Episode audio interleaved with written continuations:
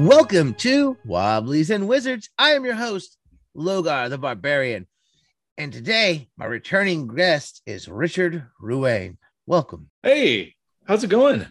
Uh, it's, it's good. You know, there's ups and downs. That's how life is. Yeah, yeah, yeah, yeah.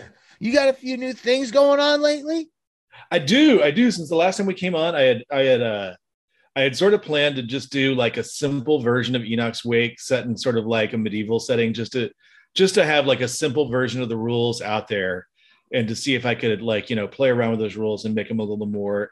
And then my brain got hooked on the thing I was doing, and so I, I, came up with this Robin Hood game called Sherwood, uh, which has been a blast to work on. Uh, but it's kind of like you know it sort of took over a big chunk of my brain for about a month uh and uh so you know i i, I now have like a, a bachelor's thesis in in, in robin hood media uh that i'm never going to write because i'm busy writing a game so. But uh yeah and then i've got, got a couple other things coming out right now. I have a i've been doing two different things about kind of hanna-barbera inspired. Uh one is kind of a series of cheap free adventures that are kind of working have a working title of kid questions based on uh the the old like a uh, family adventure Jonny quest and then uh those are gonna be freebies and then i'm working on i've got a cover kind of commission and working on a uh, saturday morning mysteries which will be a sort of inspired by that like 70s mystery format that started with scooby-doo so that's been so i've been like you know now i've been binging like a bunch of hanna-barbera cartoons and their their various incarnations so we just had this discussion recently that was on here. Uh, I can't remember who it was with, to be honest. I think it may have been John about the way we we visualize uh, how we play yeah. when we're playing and stuff like that. And I would say it wasn't Hanna Barbera, but it's, it's close. Was like the Rankin Bass stuff that used to come out has been a oh, big, yeah, yeah, yeah, a yeah. big thing for me when I'm out on the table. Now that skeleton that was in um what's that the the last unicorn remember the skeleton hanging over the fireplace and all that oh yeah the, he, well he wanted to wine those those cartoons and stuff like that and, and, those older films like like jason and the argonauts and stuff like that are always things that like i have seen in my mind's eye like those are what influences how i perceive these things i don't yeah. think that's every generation No, no, no. But like, yeah, like I, was always like, you know, I kind of wanted to visualize Scooby Doo a little more often. That was a little bit of how we, like Moonlight on Roseville Beach came about. Yeah. Uh, and I kind of wanted to like games that helped me visualize kind of that sort of like more tight, like we know this adventure is going to be over tonight sort of. Yeah, the great thing about those little cartoon like Scooby Doo and stuff like that, the 30 minute episode format, you've got like a little, yeah. a little outline there almost that exists for right an evening's game. You know, we can do one shots and things like that. That works well. I, I know Light, uh, who's on here, is is is a pretty big Scooby Doo fan. he's really he's he's probably more into it than I would expect at first. He's got you go down to play in his, his basement, he's got some Scooby Doo toys hanging out and things like that. Nice, nice, yeah, nice, yeah. No, I've I've been a I've been a huge Scooby fan most of my life, and then uh you know, Jonny Quest was never on in the afternoons when I was growing up. Yeah. Except when I would go visit my cousins in Houston. So I like, you know, once or twice a year I would get to see Jonny Quest on afternoon television. And then uh like in the 90s, like the real adventures of Jonny Quest came out. And I was like, this is this is the greatest thing ever. I uh, except it's terrible. Like it's it's, it's writing is terrible. Any of the problems with colonialism and racism in the core show but like their their sense of like that 30 minute adventure was was frequently just really on point and and the jonny quest thing became like like I don't I vaguely remember a 90s jonny Quest. I do remember 90s uh, yeah. I was more interested in other things besides cartoons Yeah, I was in grad school and so like just anything that was on when I got home from like my nine o'clock my not my after nine o'clock class and that like in Texas at the time that was like coming on right then as soon as I got home. And so I would watch it and they have they had this like they bought 52 episodes for like one year. And so they they sort of just binged all 52 episodes, I think like on two nights a week for one year. And that was on Cartoon Network. And they were it was Jonny Quest as a teenager. I I I more remember the older ones, but it's been so long. I don't remember them that well. Like it, it's hazy, but what I remember the most are like some of the book like when you say Jonny Quest, my mind for some reason skips over and associates it all the time with like Tom Swift. And like Oh, really? talk- yeah, I don't know why like like those those little pulp like novels. I was a I was a Yeah. nerd. I spent a lot of time at the library. But even like Scooby Doo and stuff like that always reminds me of like the Hardy Boys, Nancy Drews, the sleuthing Yeah, yeah. around and all that. And I was really into those growing up. I could I down a Hardy Boy or Nancy Drew book in an afternoon easy. It was constantly just flipping through those old things. And those were a Yeah. big influence on me. I, I would sit down and I'd, I'd write my own little books in like on Nice. like Nice. three ring binders and stuff. And they were always very heavily, I I don't want to say influenced, ripped off of those. right, right. More yeah, so- no, mine was definitely Encyclopedia Brown. Like my Oh, kid, yeah, my those. kid detective was definitely Encyclopedia Brown, which was really confusing because I sort of grew up around libraries that had like all the various editions of Mhm. Encyclopedia Brown. And as like a nine year old, I had no idea what an edition was or how many times a book had been released. So I was like, oh, over here, like he's always fighting this one guy, and then over here he's always fighting this other guy. But you know, I'm nine. What do I know? I like those. I for, almost forgot about Encyclopedia Brown. I did read those a lot when I was younger too. I Oh, read yeah. everything. I was a voracious reader as a child. I'm not allowed to say voracious on the air. I don't know. It's your show. No one can stop. it. Uh, someone can. Someone owns the platform I'm streaming on. There's some rules. They can stop me if they'd like. Yeah, Try not to offend you. You. I. One thing I appreciate about. I want. I, I want to get to something here. I'm gonna put something I didn't say last time you were on. Is Okay, I yeah. had this whole like. I, I I'm glad you did Roseville. It's Roseville Beach, right? That's the Right, correct. mhm. Okay, I'll make sure. Yeah. I'm glad you did Roseville Beach. I still haven't been, had a chance to pick it up uh, or get in there, but I need I need to give myself a copy. Well, so right now, only the quick start is out, just to make sure, like anyone listening is know. Uh, we're expecting like the full thing to come out in July.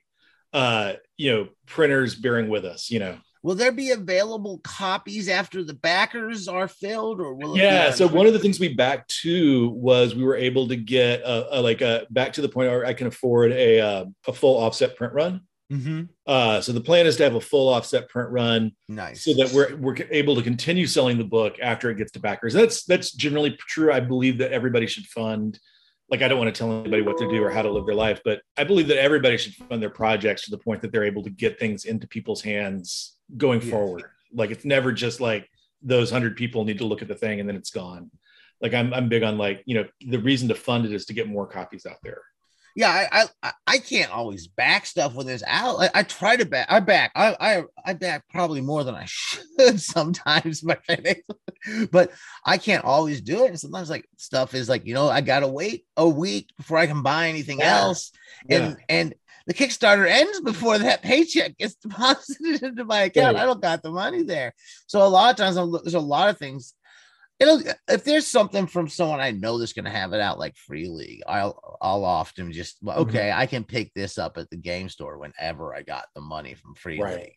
But some of the independent stuff, it's not so easy to get a hold of that way.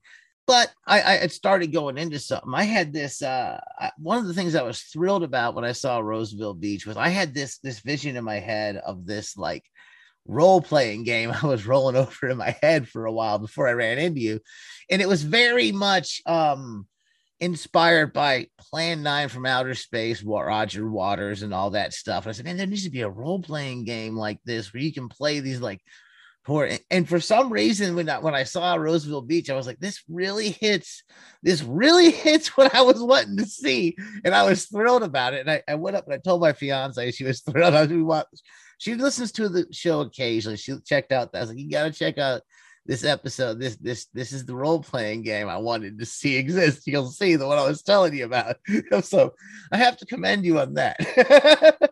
Yeah, I really wanted to bring together that sort of like uh that over dramatic kind of early queer pulp literature and re- and then uh and then connect that with uh like the Lovecraftian and I think the Plan 9 from Outer Space those those B movies from the 50s are really sort of the grounds where like you start to meet like really human characters and grounding these really terrible situations yeah. because certainly Lovecraft did not really care about any anybody who was investigating a Lovecraftian monster. They were they were about to lose their sanity and go to and, and you know spend the rest of their lives hiding in the basement. early queer literature is a fascinating thing and i'm not i'm not an expert on it but my but my my fiance is. she worked as a what is it a she worked at she worked at a bookstore and then after the bookstore she Right. worked at a secondhand store and it was one of those secondhand stores that focuses on collectibles and things like that and that was Right. kind of big in certain collectible spheres those old pulp um pulp novel like those old i guess they call them pulp novels is that the correct term Yeah, yeah, because they were just on the same rack at the dime store as the westerns and the science fiction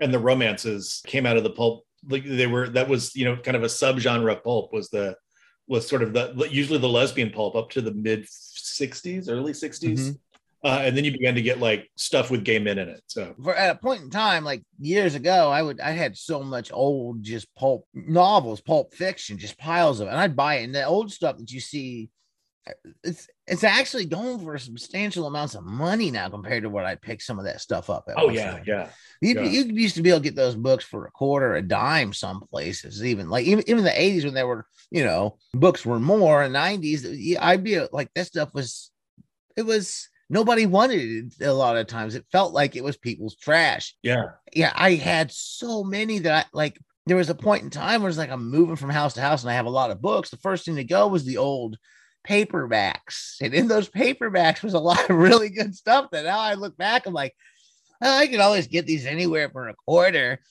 And now looking back, it's like, oh no, you can't find that anywhere. They're, they're asking real money for these now.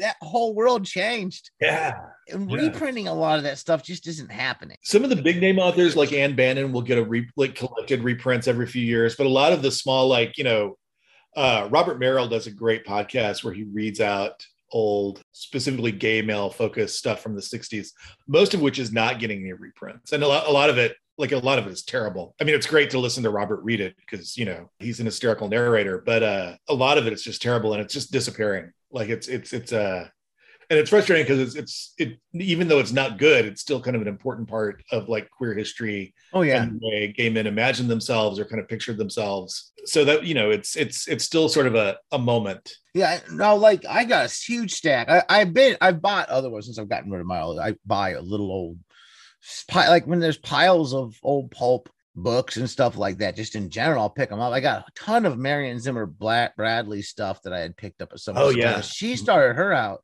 her career out. From what I understand, I believe she was writing a lot of those old, uh, those old lesbian paperbacks and stuff like that back in the day. And then she made her transition over to like doing sci-fi. I don't know if she did it simultaneously or not. You know, yeah, I don't know because uh she she you know started out sort of the East Coast, lived in West Texas for a while because I lived in the and then moved out to uh the West Coast and then you know became a terrible human being. Yeah, I've heard some of. that. I know I, I'm I'm not 100 percent aware of what, and I don't think we I want to. I don't want to go down on the show, but I had heard there were some questionable things that had occurred.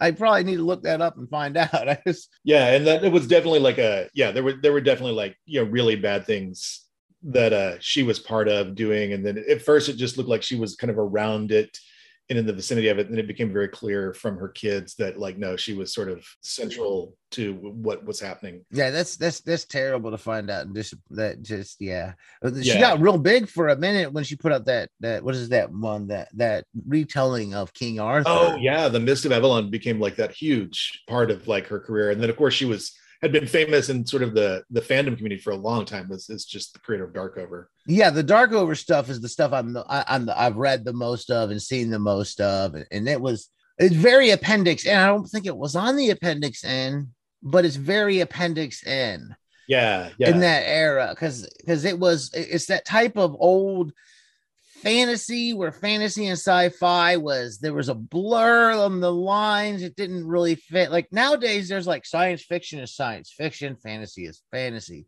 But like like a lot of the stuff that d&d was built on a lot of those old appendix n books science fiction and fantasy were the same stinking thing half the time. Right. Yeah definitely and definitely during that pulp era when it was all just sort of spinner racks at the dollar store at the at the dime store. Like the dollar store would have been too expensive yeah But, like yeah it was also all spinner racks at the do- at the dime store and it was just all like just stacks of stuff uh frequently not organized frequently not even like you know you could flip through it and it would be different books behind other books and I the two thing uh, the one thing I so I've got this aversion to going to the store. mm, I don't go to stores. I, well, that's not true. I do go to stores, but I avoid it as much as possible. And the bigger the store, the less likely I want to go into it. The smaller the store, the more agreeable it is to me. And so I do everything I can to avoid the stores. The grocery I go into the most, and and and and it's I try to get in and out as quick as I can. I just have this huge aversion to going to the stores. I don't, it's all kinds of just frustrations. Anyways, but if you get me into a bookstore I spend hours just browsing. Now it could be game a game bookstore or just a used bookstore or anything like that. That's my obsession. That's where I spend my time. That's where and I have spent far too many hours. There was a point in time where I would make sure I'd hit up like I have I, I have routes that I would go to and check out all like especially the used bookstores to see what they got in and what they have in stock and keep an eye. And I'd be up at some of them once a once a once a day, but once every other day, checking them, spending way too much time looking at those shelves. It's probably embarrassing how much time I spent. I, yeah, I miss the old paperback exchanges just because you know, there was no there was no online catalog. The clerk had no idea what was in the store. You know, I, I, I really miss those places. So. We had this place just up the street from. So I'm living now where I lived in the 90s. I moved away for many years and I came back. There was a place that used to be up on the street in the 90s that was very cluttered and used bookstore, piles of everything, and very unorganized. I picked up the first printing of Animal Farm there for a quarter. Holy crap. I am not kidding you. I, I asked how much are these? It's a couple books that, and one of them was the first printing of Animal Farm, and they just didn't even bother spending a whole lot of time. And I was like, oh, I guess just a quarter. It looks kind of old. I'm thinking buy it once. It's like, okay, I'll take it. Didn't mention what I saw on the inside dust cover at that time. Maybe that's a little shady on my part. I don't know, but I was like, ah, you're gonna tell me I'm putting it in front of you. The first printing of Animal Farm's a quarter. I'll take it. The sad thing is, I'm not exactly sure where it's at around here. oh yeah, yeah, no, it's yeah. in one of these shelves. Oh, we got way off of gaming. We need to get back. so, what have you been playing lately? So I have been playing through uh, my friend Kat's kind of home hack of Trail of Cthulhu, and I've had a really great time. I'm the newcomer in that group. All of them have played uh, either the characters they're playing or like descendants of the characters they're playing for years. Uh, and I just decided to come in as the person who knew nothing about the supernatural, a linguist who uh, used to be in the Navy and and uh, got booted for being a communist, and so uh, like so really just kind of getting to getting to play around with uh, kind of the political the left wing sort of political conflicts in the 60s. Oh, that's fun. As sort of like the left was sort of trying to define itself and and kind of separate itself from the CPUSA and so that's been a lot that's been a lot of fun. It's it's it's a group of it's a group of of history nerds and we we we have a blast uh just playing that. And then uh uh been playing City of Mist. Uh oh, I, oh yeah. Yeah. How is that?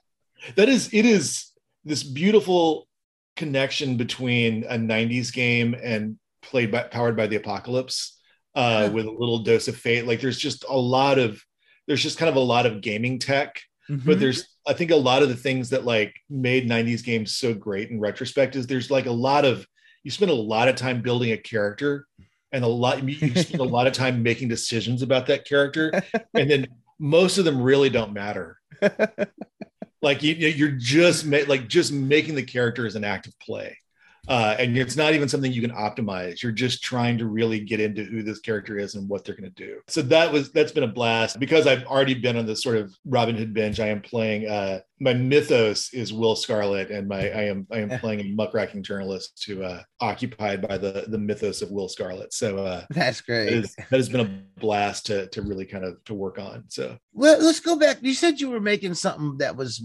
more focused on the Robin Hood thing. Yeah. I have I have that one. I have one Robin Hood game. It's made for Swords and Wizardry. I think the the white box, and, and I've never busted really? it out. But yeah, it's really neat book. It's a hardback, and it's it's got different classes for like essentially OD and D, like that fit the Robin Hood story more. Uh, and like I, I can't remember what the classes were, but they were very different from what we're used to from D and D. It, seems like a neat approach, a, a kind of a more um historical like historically grounded take so i'm curious to what you're what it is you're doing over there Yeah, so I started with kind of the base rules of Enoch's Wake, which is my kind of science fantasy game. That I, I jokingly, when I started Enoch's Wake, I was like, "What if we use the old D and D Spelljammer setting, the technically AD and D Spelljammer setting, and then but uh, instead of using the AD&D rules, we use the rules of Traveller. Yeah, that's an interesting uh, mix there. That would work. I can see where you're coming from. I was like, you know, let's let's see, like, you know, because I think the fun thing for me about Traveller is you really get a sense of what factions are in the world, even though Traveller doesn't give a lot of names to the factions, but how you connect to them and what you've learned from them and sort of where you came from. Traveller spends a ton of time on that. And that's really kind of what I wanted to play with there? Like who are you and where did you come from and, and what did you learn from that? Uh, and then there's also fin- some fun stuff that traveller did very early on like really early on settled on like the fixed difficulty for everything. Yeah. And then you know situations provide modifiers but they don't shift the difficulty. Shows up a little bit in classic traveller and then like further editions of traveller really kind of honed in on cemented that where you're really going for that magic number eight on 2d6 really kind of one of the first game systems to really sort of hit that like fixed difficulty. And then also because Traveller kind of provokes kind of one of the first systems that really kind of provoke a death spiral.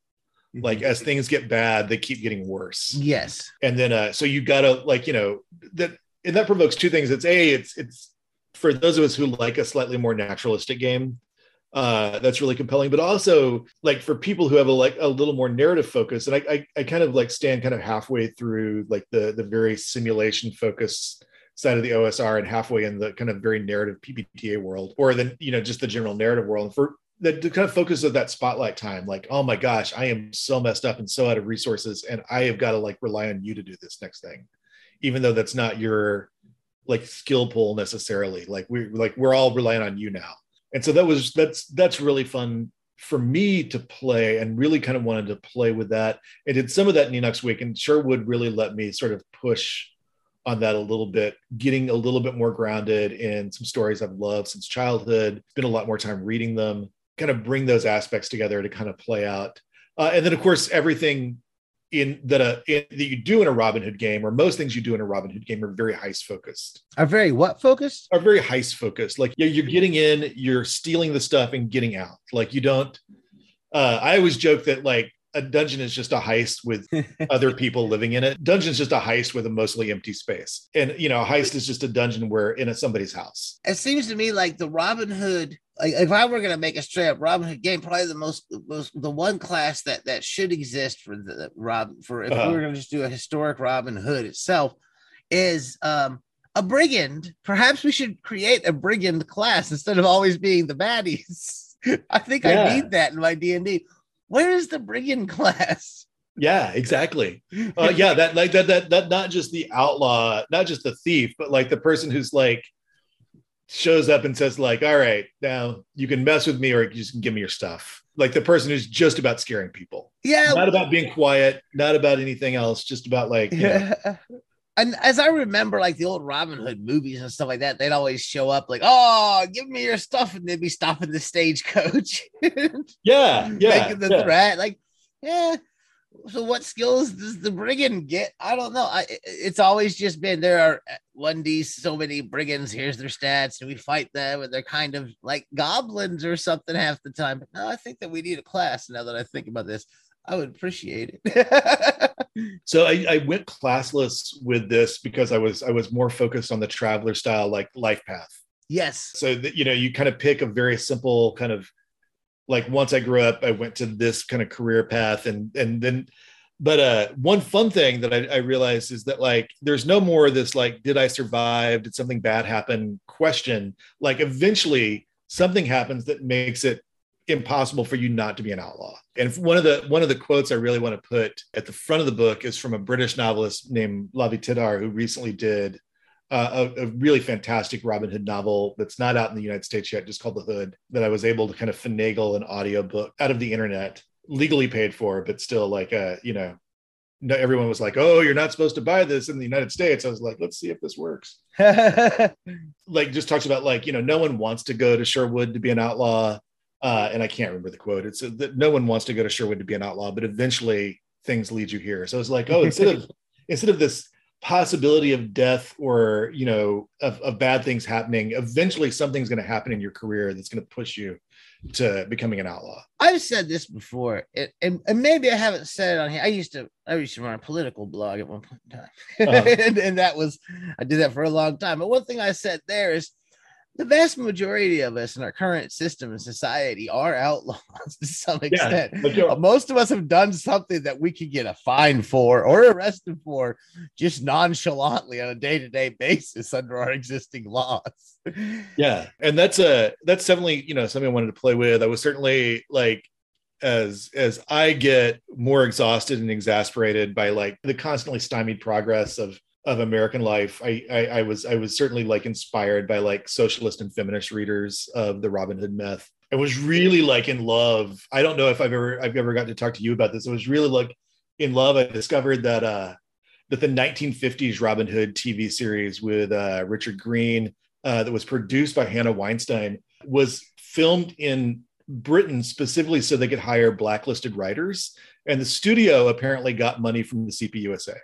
You know what? I that's crazy cool. I want to see that. I, I've never seen it. I'm aware of its And It's existence. a, it's a very sort of like saccharine television Robin Hood for most parts, but several parts you're like, I, I mean, oh, Robin Hood's the perfect place. If you have some sort of like yeah, leftist leaning politic, especially if it's Marxist or anarchist inspired, then Robin Hood's probably a good one to look at sometime. Or what you're- yeah, yeah. So that was that was a lot of fun to like sort of dig into for a bit.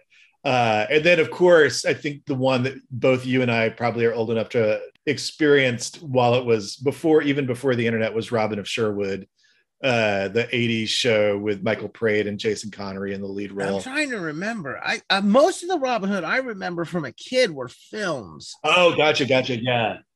Oh, that is that was an '80s ITV TV show in Britain, and then it, you know, kind of slowly made its way on VHS. Oh, oh, I may have seen that then. If it was, if it was, I wa- so I've said this. I've said this three times today in three different recordings. I think. Yeah. But I was really into British television as a kid in the '80s Oh, yeah. because I watched Doctor Who on PBS, and that got me sucked into all the shows they show before and after. It's like to this day, like BritBox is like one of the two streaming services I pay money for to subscribe to, and and I'm really into that. So I'm definitely gonna have to go back and see if I can track that down. Maybe I have seen that at some point in time.